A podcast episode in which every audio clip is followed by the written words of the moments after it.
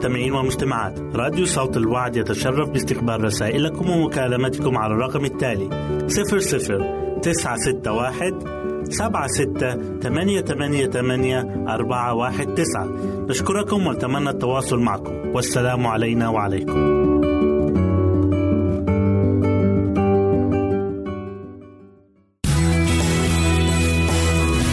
يمكنك استماع وتحميل برامجنا من موقعنا على الإنترنت.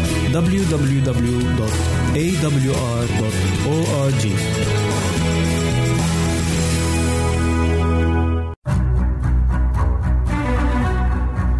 أعزائي المستمعين والمستمعات تتشرف راديو صوت الوعد باستقبال أي مقترحات أو استفسارات عبر البريد الإلكتروني التالي. راديو آت في مرة أخرى بالحروف المتقطعة R A D I O at A L شرطة W A A D نقطة تي في والسلام علينا وعليكم.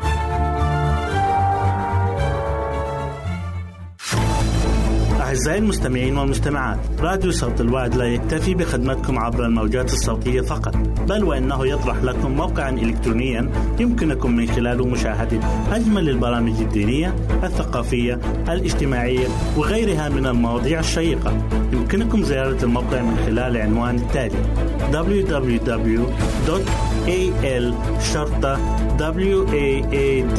waad.tv مرة أخرى بالحروف المتقطعة www.al-waad.tv والسلام علينا وعليكم.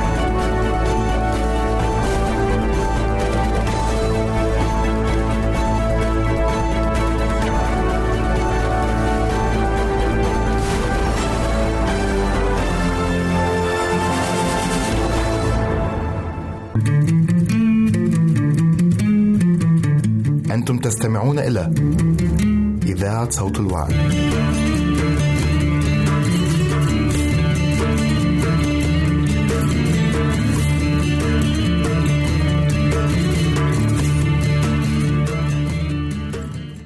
أهلا وسهلا بكم مستمعين الكرام في كل مكان يسعدني أن أقدم لكم برنامج أطفالنا زينة حياتنا وحلقة اليوم هنتكلم فيها عن قصر القامة عند الأطفال أسبابه وعلاجه.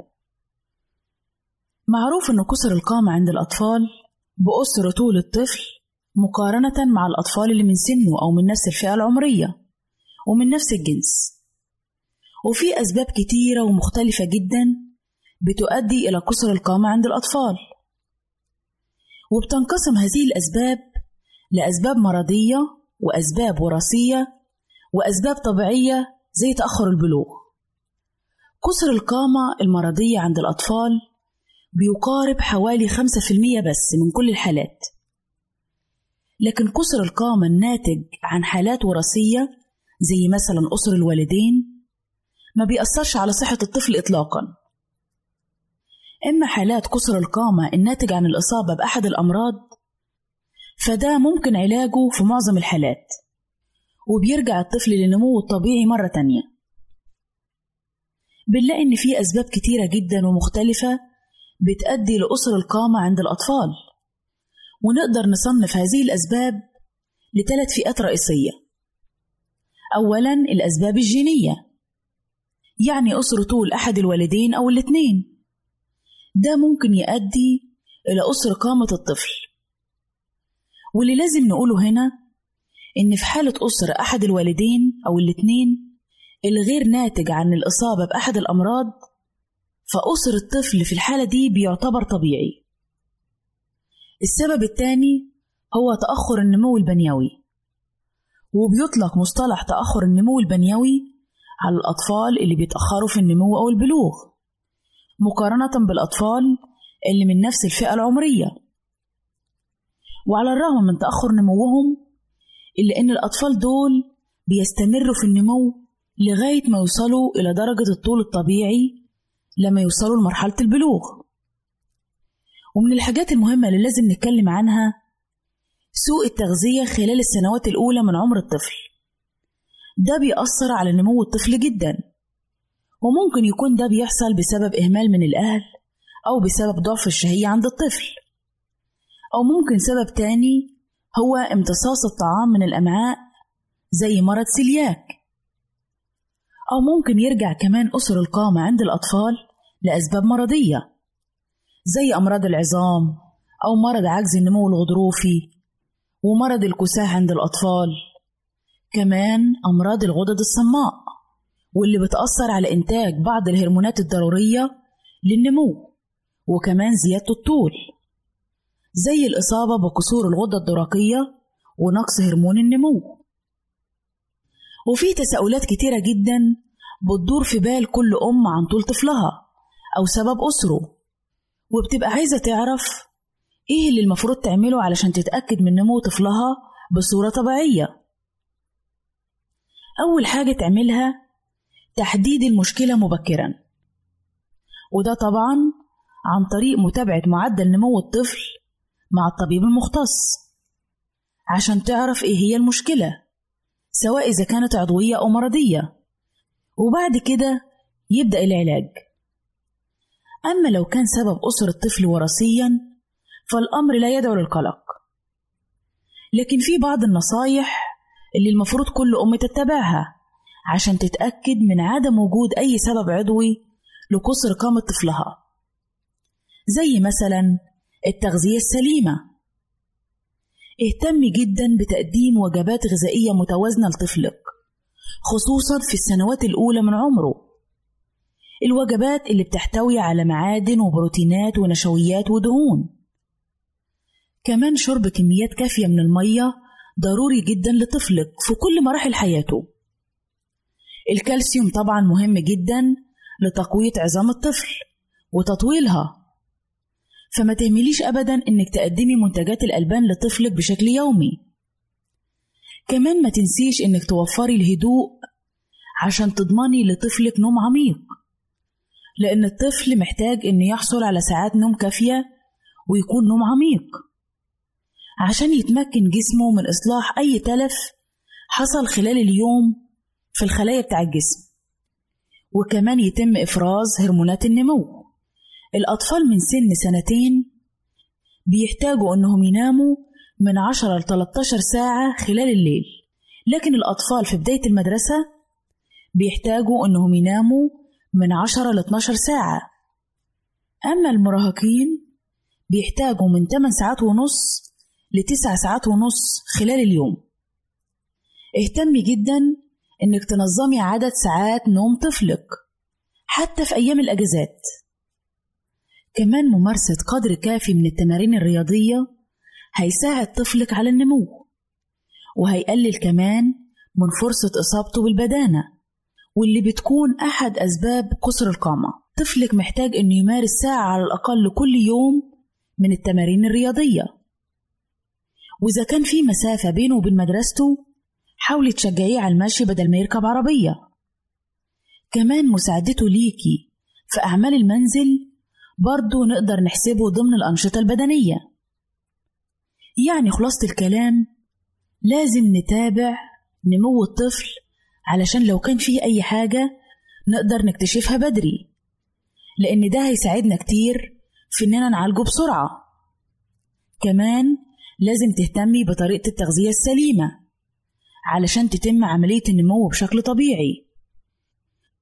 وآخر حاجة مهمة عايزين نقولها اتجنبي العلاجات اللي بتحتوي على كورتيزون لأنها بتأثر على هرمون نمو الطفل.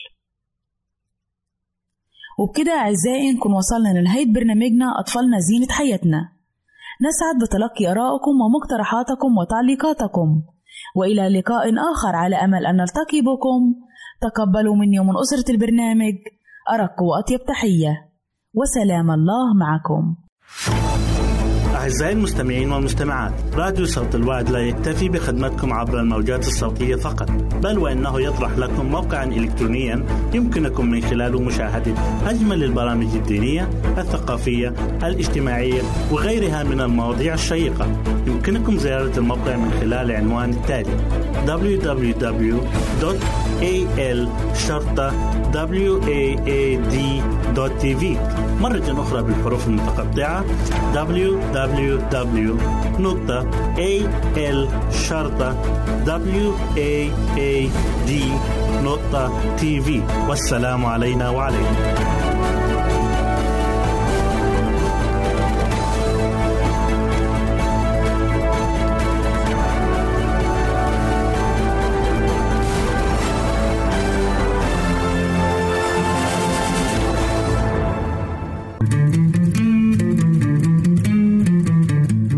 تستمعون إلى إذاعة صوت الوعد.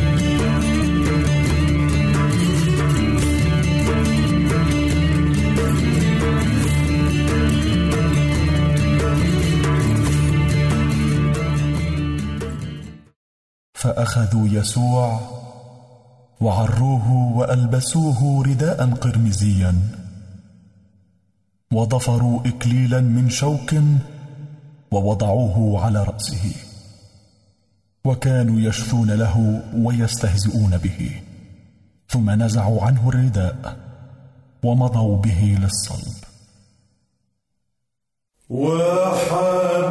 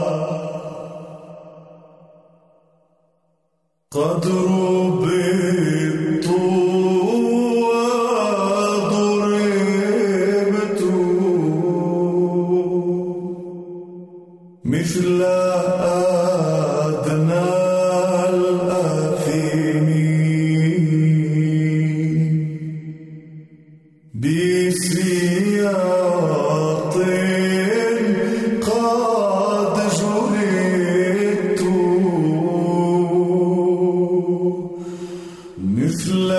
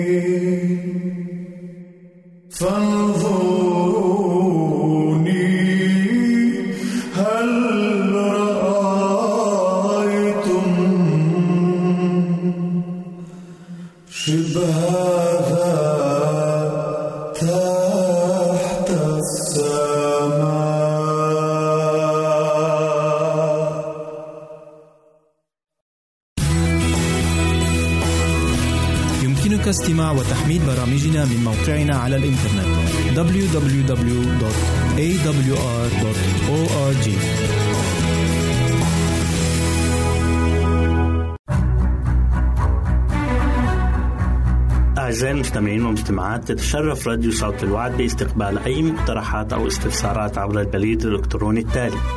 راديو TV مرة أخرى بالحروف المتقطعة. R A D I O A L شرطة W A A D نقطة TV والسلام علينا وعليكم.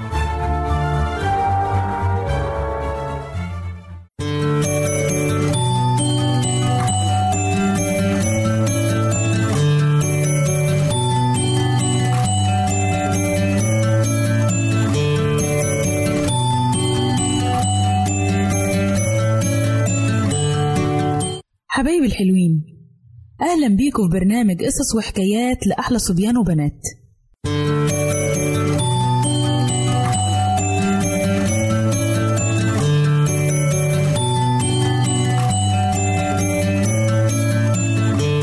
قصتنا النهاردة بعنوان غلطة وليد.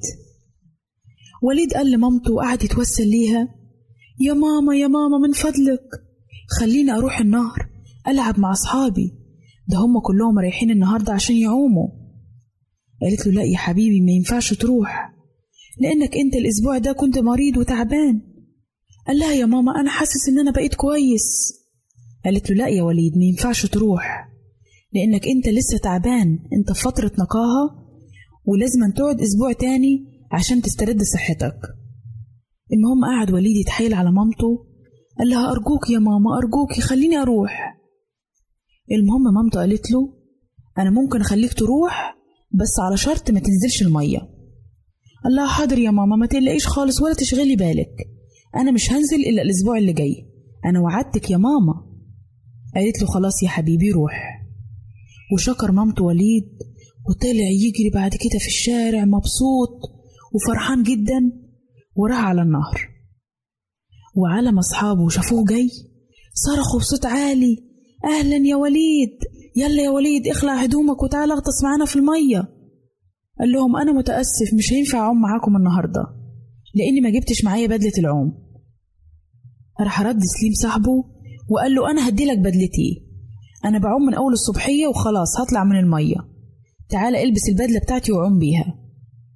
راح رد وليد وقال له لأ مش هينفع أعوم لأن ماما قالت لي ما تعومش. راح رد واحد منهم وقعد يضحك كده وقال آه حبيب أمه حبيب أمه. وبدأوا بقية أصحابه اشتركوا معاه وقعدوا يهزروا ويسخروا من وليد. فوليد اتحرك جدا ووشه احمر من الخجل. وكان الموقف بالنسبة له صعب جدا. قال لهم أنا هنزل معاكم الأسبوع اللي جاي. راح رد واحد من الأولاد وقال إيه سيبوه سيبوه ده بيخاف. والتاني قال إيه أصل هو ما يقدرش على العوم. وراح رد واحد تالت وقال أصل هو بيخاف نغطسه في المية.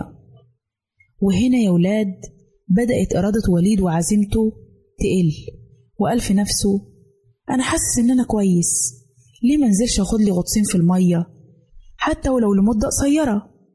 والمية دافية وحلوة والجو حلو وفي نفس الوقت خليهم يبطلوا يتريقوا عليا وما يقولوش عليا جبان. وفوق كل ده ماما مش هتعرف إن أنا نزلت المية. المهم إيه يا ولاد؟ راح فعلا سليم طلع من المية وادى لبس العم لوليد ووليد لبسه ونزل المية. وصرخوا الأولاد بأعلى صوتهم عفاك يا وليد عفاك يا وليد يلا نستقبله يا شباب برشة مية. ولما نزل وليد المية ما شعرش إن هو مبسوط وفرحان زي ما كان بيتمنى لأن كانت صحته لسه تعبانة ما كانش ينفع يعوم. وبعد ما الأولاد شبعوه رش بالمية بدأ وليد يشعر بالتعب. وقال في نفسه أنا هعوم شوية وأخرج من المية. ويا دوب بعد عن أصحابه مسافة قصيرة جدا وشعر بألم حاد جدا في رجليه بسبب تشنج الأعصاب. فصرخ بأعلى صوته انقذوني انقذوني! طلعوا الأولاد يجروا عليه وراحوا أخدوه وطلعوه على الشاطئ. وبدأوا يفركوا في سكار رجليه لغاية ما قدر يتمكن من الوقوف مرة تانية. وكمان ساعدوه إن هو يغير لبسه المبلول ويلبس لبسه اللي كان عليه. وقال لهم وليد أنا كنت مريض وتعبان ما كانش لازم أبدا إن أنا أنزل المية. فقالوا له الأولاد ليه ما قلتلناش إنك كنت مريض؟ ما كناش هزرنا معاك وشجعناك إنك تنزل المية. وقالوا له طب دلوقتي الأفضل إن إحنا ناخدك لغاية البيت؟ قال لهم لا لا ما تجوش معايا. أنا هقدر أروح بنفسي. ولما وصل وليد البيت كانت مامته مش موجودة في البيت. راح دخل من الباب الخلفي اللي ناحية الجنينة وجه دخل على السرير بتاعه وراح إيه اتغطى ونام. ولما مامته رجعت ولقيته نايم في سريره قالت له كده وهي مستغربة مالك يا وليد؟ أنا كنت بعتقد إن أنت رحت النزهة على النهر عشان تشوف أصحابك وهما بيعوموا. قال لها يا ماما حسيت إن أنا تعبان شوية فقلت في نفسي الأفضل إن أنا أرجع البيت. وبما إنك يا ماما ما كنتيش هنا لما أنا رجعت قلت أفضل مكان هرتاح فيه هو في السرير بتاعي. فردت مامته وقالت له أنا آسفة يا حبيبي اللي أنا قلت لك روح أنا ظنيت إن أنت بقيت كويس.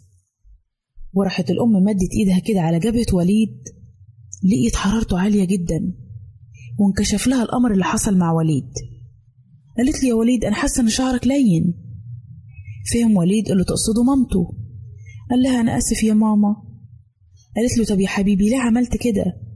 قال لها أنا عملت كده عشان الأولاد قعدوا يقولوا عليا أنت جبان أنت بتخاف تنزل المية. قالت له مش أنت كده طلعت جبان عشان مشيت وراهم وسمعت كلامهم وأنت تعبان؟ وليد يا حبيبي الكتاب المقدس بيعلمنا إن الخاطي بحبال خطيته يتمسك. ما ينفعش أي حد يتحكم فينا. كل واحد يقول لنا كلمة نسمعها. لازم يكون لنا إحنا قرار وإرادة. قال لها خلاص يا ماما أنا عرفت غلطتي ومش هكررها تاني. وللأسف يا ولاد بعد ما كان وليد خلاص قرب يخف من المرض بتاعه راحت مامته طلبت له الدكتور مرة تانية عشان يجي يشوفه لأن حرارته كانت سخنة جدا. ولما جه الدكتور وكشف عليه قال لازم يقعد في سريره أسبوعين تاني. وكان وليد زهق جدا لأنه كان قضى وقت طويل في الفراش بتاعه. وكمان اللي حصل معاه ده إداله وقت إن هو يفكر في الغلطة اللي هو عملها وإن هو ما يعملهاش تاني. ومن ساعتها يا ولاد وليد وعد أمه وقال لها يا ماما دي المرة الأولى والأخيرة إن أنا أعصى تعليماتك وإرشاداتك لأن أنا عارف إنك أنت بتحبيني وأنت أكتر واحدة بتخافي عليا. وبكده حبايبي نكون وصلنا لنهاية قصتنا. واستنونا في قصة جديدة من برنامج قصص وحكايات لأحلى صبيان وبنات. ربنا معاكم.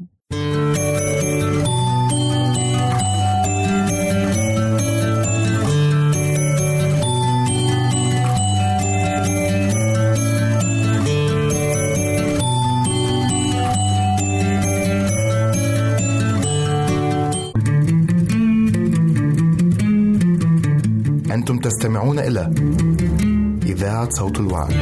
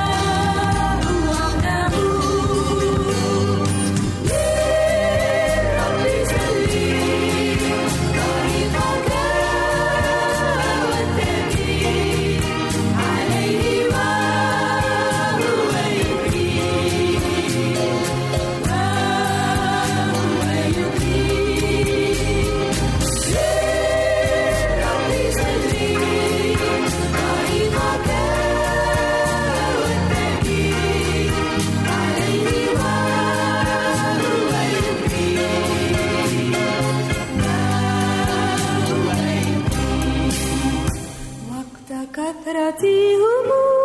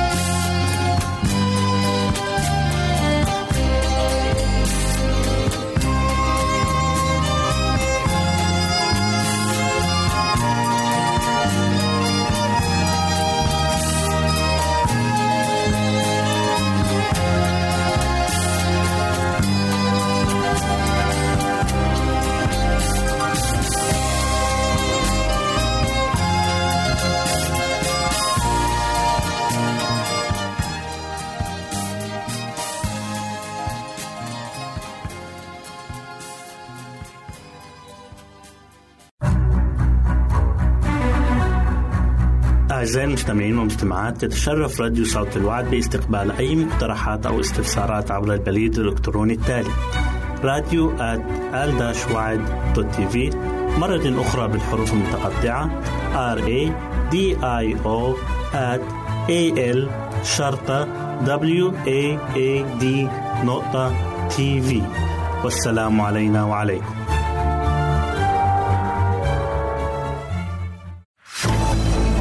أعزائي المستمعين والمستمعات راديو صوت الوعد لا يكتفي بخدمتكم عبر الموجات الصوتية فقط بل وإنه يطرح لكم موقعا إلكترونيا يمكنكم من خلاله مشاهدة أجمل البرامج الدينية الثقافية الاجتماعية وغيرها من المواضيع الشيقة. يمكنكم زيارة الموقع من خلال العنوان التالي www.al-waad.tv مرة أخرى بالحروف المتقطعة. Www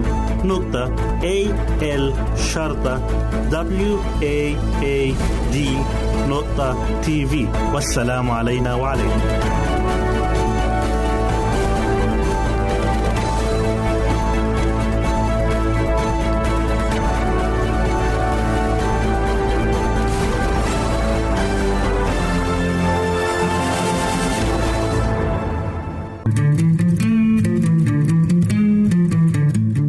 تستمعون إلى إذاعة صوت الوعي.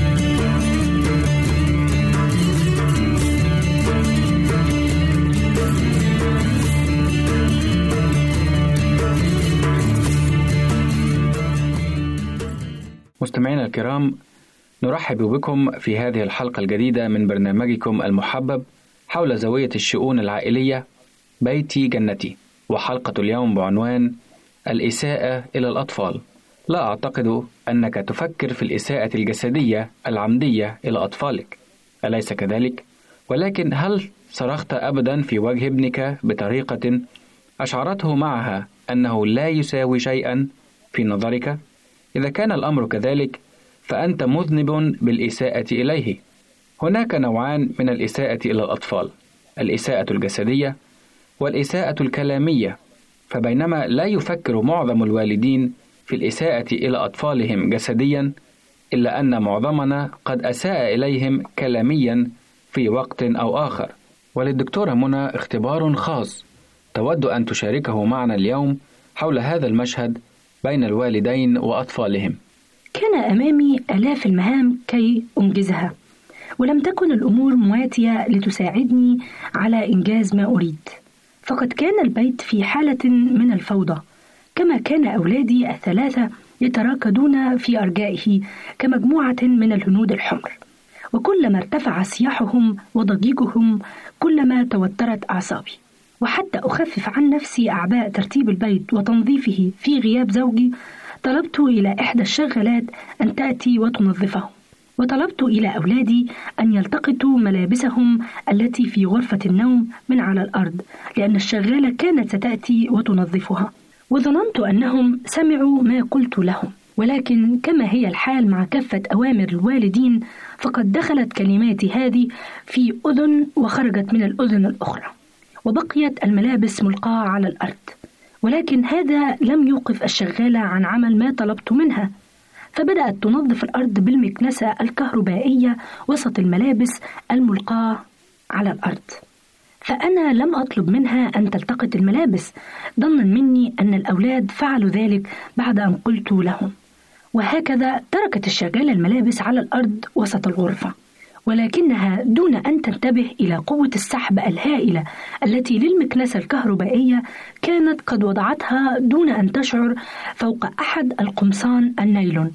وسرعان من سحب القميص إلى داخل الماكينة الكهربائية والتف حول الموتور. وأصعد منه دخانا كثيفا ثم توقف تماما. فقد عملت حرارة الموتور على إذابة النايلون الذي تشابك مع كافة أجزاء الموتور. لم أكد أصدق ما حدث وكانت تلك بمثابة القشة التي قسمت ظهر البعير. ولكن ما ضايقني بالأكثر هو غباء تلك الشغالة التي كان ينبغي أن تلتقط الملابس قبل استخدام المكنسة الكهربائية حتى وإن لم أكن قد أمرتها بذلك. كتمت غيظي في حينه وما أن انصرفت الشغالة حتى أمطرت أولادي صراخا وصياحا انظروا ماذا فعلتم؟ لماذا لم تلتقطوا ملابسكم من على الأرض؟ لو أنكم سمعتم كلامي لما حدث ما حدث. كدت أبكي حزنا وأنا أفك المكنسة الكهربائية وأتيقن من حجم الخسارة. ثم صرخت ثانية في وجه الأولاد انظروا ما حدث إن تصليح هذه الماكينة سيكلف مبلغا كبيرا جدا بالإضافة إلى أن أفضل أنواع القمصان قد تلف تماما. يا لكم من عصاة متمردين أغبياء ولم أكتفي بهذا بل أمسكت الأولاد وانهلت عليهم ضربا الواحد تلو الآخر؟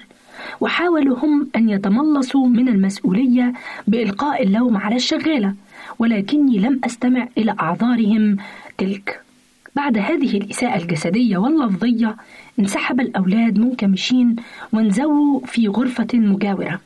وإذ بقيت وحدي أنظف الماكينة من قطع النايلون العالقة بها أخذت أفكر في الطريقة الخشنة والفظيعة التي عاملت بها أولادي وكنت أنا أعلم بضرورة تصرفي الحسن في مثل هذا الموقف.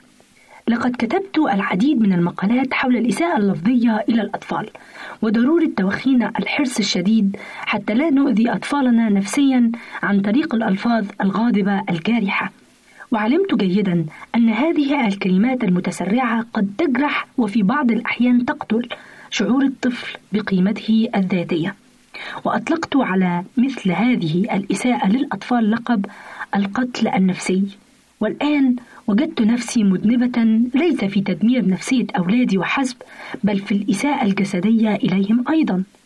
شعرت في المساء بضرورة الاعتذار إلى أولادي الثلاثة على ما بدر مني نحوهم. فاستدعيتهم وأجلستهم على رجلي أو بالقرب مني وعبرت لهم عن أسفي الشديد للطريقة التي تصرفت بها معهم وللكلام الجارح الذي خرج من شفتي. لا شك أن أولادي غفروا لي ولكني كنت بحاجة للتأكد من أن لا أكرر هذا التصرف مرة أخرى. ولهذا أعطيت الإذن لأولادي كي يوقفوني عند حدي متى أسأت إليهم بالألفاظ وأن يذكروني بوعدي ألا أكرر ذلك أبدا معهم وأن يذكروني أيضا بأني لم أعد أسيطر على نفسي. ما من شك بأن كل الآباء والأمهات قد أصيبوا بالإحباط والخيبة في وقت أو آخر وأنهم صاحوا في أولادهم وغضبوا عليهم. ولكن الأمر المهم الذي يجب تذكره هو أن نعدل عن الإساءة اللفظية أو الجسدية لأولادنا. وإذا حدث منا ذلك يجب أن نعتذر ونعزم عدم تكراره ثانية. وأنا أضم صوتي إلى صوت الدكتورة منى بأن أعزم بعون الله ألا أقع في هذا الخطأ. وما توقعت أن أعتذر لأولادي. أفلا تعزم أنت أيضا معنا عزيزي المستمع؟ كنتم مع برنامج بيتي جنتي وحتى أن نلتقي في حلقة أخرى لكم منا كل أمان الخير والسعادة. وإلى اللقاء. أعزائي المستمعين والمستمعات راديو صوت الوعد لا يكتفي بخدمتكم عبر الموجات الصوتية فقط بل وإنه يطرح لكم موقعا إلكترونيا يمكنكم من خلاله مشاهدة أجمل البرامج الدينية الثقافية الاجتماعية وغيرها من المواضيع الشيقة. يمكنكم زيارة الموقع من خلال العنوان التالي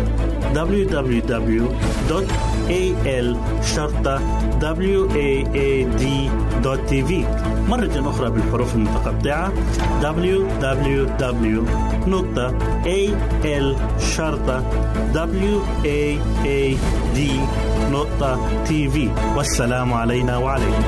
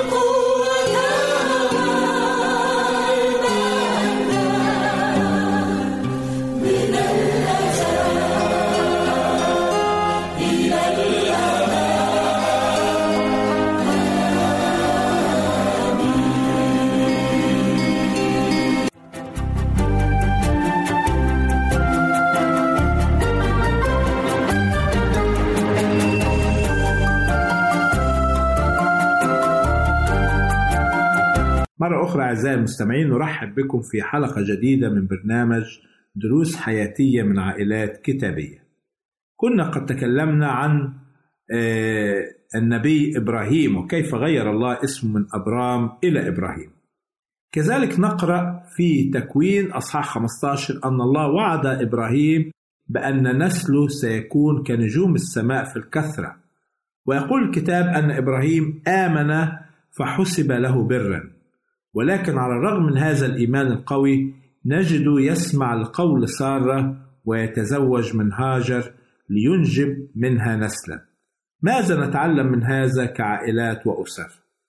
بالفعل كان إبراهيم لديه إيمان قوي في مواعيد الرب ولكننا نجد يسمع لقول سارة ويأخذ هاجر زوجة له ليرزق منها بنين قد يكون تصرف إبراهيم هنا له مبررات هو وضعها لنفسه. من الممكن أنه فكر أنه بهذه الطريقة يساعد في إتمام وعد الله له. ولكن لو كانت إرادة الله أن يعطي إبراهيم نسلا بهذه الطريقة لكان اخبره منذ البداية. ولكن نجد أن إبراهيم وساره تسرعا في هذا الأمر. وهذا الشيء قد يحدث في بيوتنا بطريقة أو بأخرى. فكما كان الله يعتني ببيت إبراهيم وسارة هو أيضا يعتني بكل بيت من بيوتنا وكل عائلة من عائلاتنا. وكما أعطى لإبراهيم مواعيد كثيرة فهو يعطينا أيضا مواعيد في الكتاب المقدس. ومع كل هذه المواعيد لنا آية هامة في الكتاب تقول انتظر الرب واصبر له. ولكن للأسف هناك العديد من الأسر والعائلات حدث فيها انفصال بين الزوج وزوجته بسبب عدم الإنجاب. هناك العديد من الأسر والعائلات عاشوا حياة فقيرة بسبب أمانتهم وعندما أرادوا أن يصيروا أغنياء أدى بهم ذلك إلى السرقة والاختلاس والحصول على المال بطريقة لا ترضي الله. وأشياء أخرى مثل هذه تدفع البيوت والأسر إلى التسرع والاندفاع. ظانين منهم أنهم بتصرفهم هذا سيجلب السعادة والسلام إلى بيوتهم.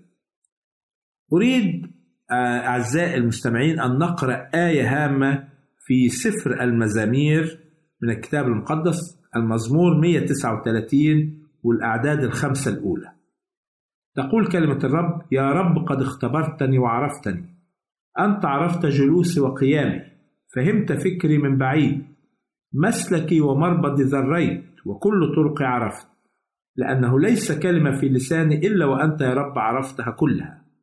من خلف ومن قدام حاصرتني وجعلت علي يدك.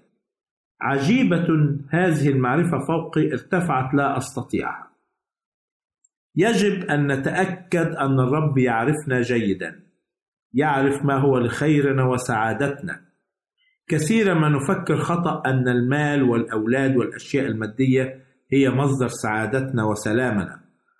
صدقوني حتى لو وجدت هذه الأشياء كلها عندنا فإن مصدر سعادتنا وسلامنا هو الله نفسه.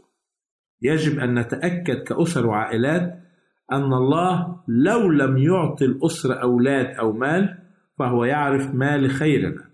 ولتكن صلاتنا دائما لتكن مشيئته بنعرف أن إبراهيم وسارة لم ينفصلا عن بعضهما بسبب عدم الإنجاب ولكن نقرأ أنه عندما نزلا إلى مصر ليتغربا هناك بسبب المجاعة الشديدة في الأرض طلب إبراهيم من سارة أن تقول أنها أخته فهل هذا يعتبر خطأ؟ ولماذا تخلى عن زوجته في هذا الوقت الصعب؟ عندما ننظر إلى سارة وحياتها مع إبراهيم نجد أنهما عاشا معا لم ينفصلا بسبب عدم الإنجاب.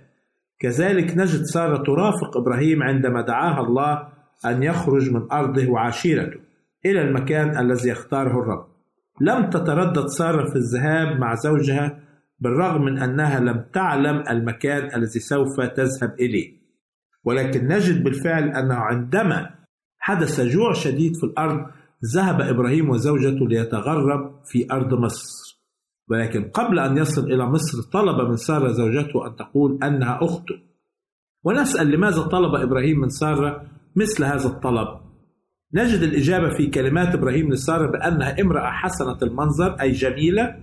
فإذا عرف المصريون أن زوجة إبراهيم سيقتلونه من أجل امرأته. لذلك طلب منها أن تقول أنها أخته لكي لا يقتل وبالفعل ده كان خطأ من إبراهيم وهذا الخطأ كان دافعه الخوف من القتل وهذا الخوف جاء نتيجة عدم الإيمان. هنا نندهش إبراهيم رجل الإيمان يأتيه وقت يضعف إيمانه ويخاف. كما قلنا سابقا أن الأنبياء ورجال الله جميعهم أخطأوا. الجميع أخطأوا وعوزهم مجد الله. كثيرا ما يكون الخوف وعدم الإيمان وعدم الثقة بالله من الأشياء التي تجعل السلام والسعادة يهربان من البيت. هناك أشياء كثيرة في البيوت والعائلات تجعل رب الأسرة يخاف ويضعف ويتخلى عن بيته وزوجته أو يفعل أشياء تتعارض مع عهود الزواج.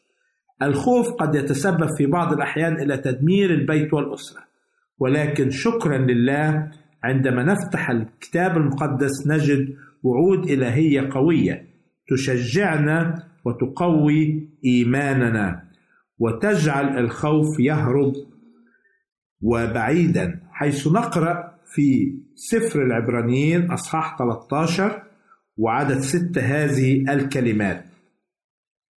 حتى أننا نقول واثقين الرب معين لي فلا أخاف ماذا يصنع بي إنسان؟ عندما نثق في معونة الله لنا لا يمكن الخوف أن يكون له مكانا في حياتنا. في ختام هذه الحلقة سعدت أن أكون معكم أعزائي المستمعين وحتى ألقاكم في حلقة أخرى. سلام الرب يكون معكم. نرجو التواصل معنا عبر هذه العناوين.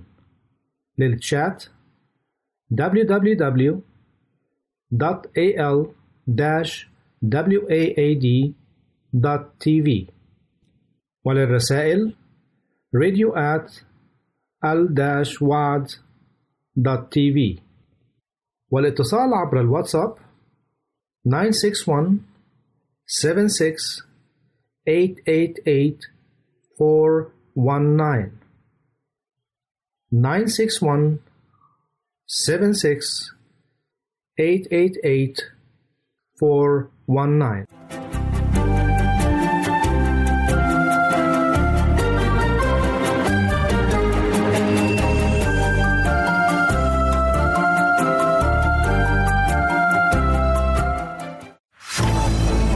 أعزائي المستمعين والمستمعات راديو صوت الوعد لا يكتفي بخدمتكم عبر الموجات الصوتية فقط بل وإنه يطرح لكم موقعا إلكترونيا يمكنكم من خلاله مشاهدة أجمل البرامج الدينية الثقافية الاجتماعية وغيرها من المواضيع الشيقة. يمكنكم زيارة الموقع من خلال العنوان التالي www.al waad.tv مرة أخرى بالحروف المتقطعة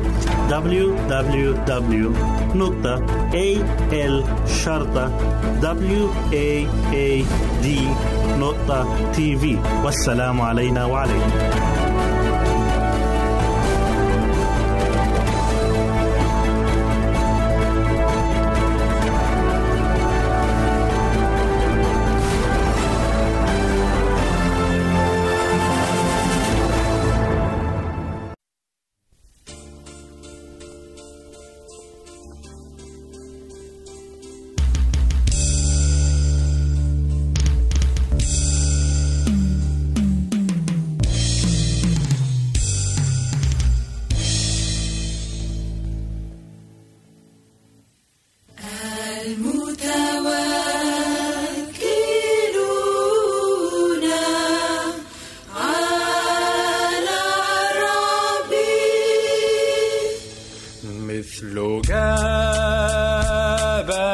جبل صهيون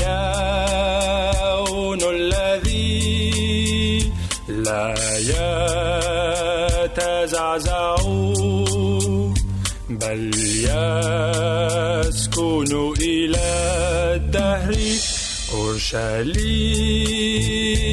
الجبال.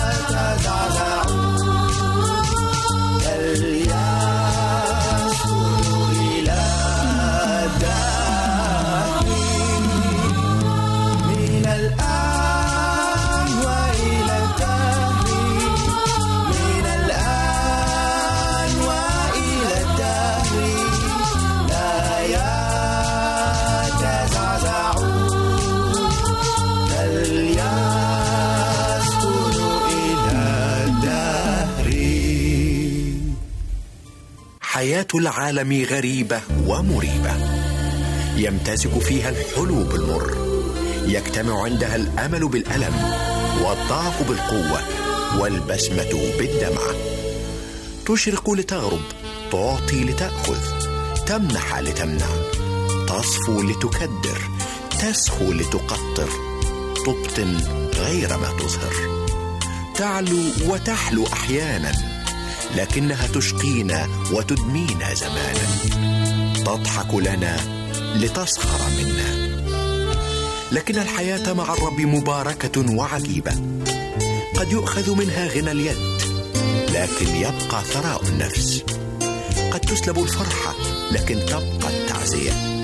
قد تضعف القوة لكن تزداد الإرادة.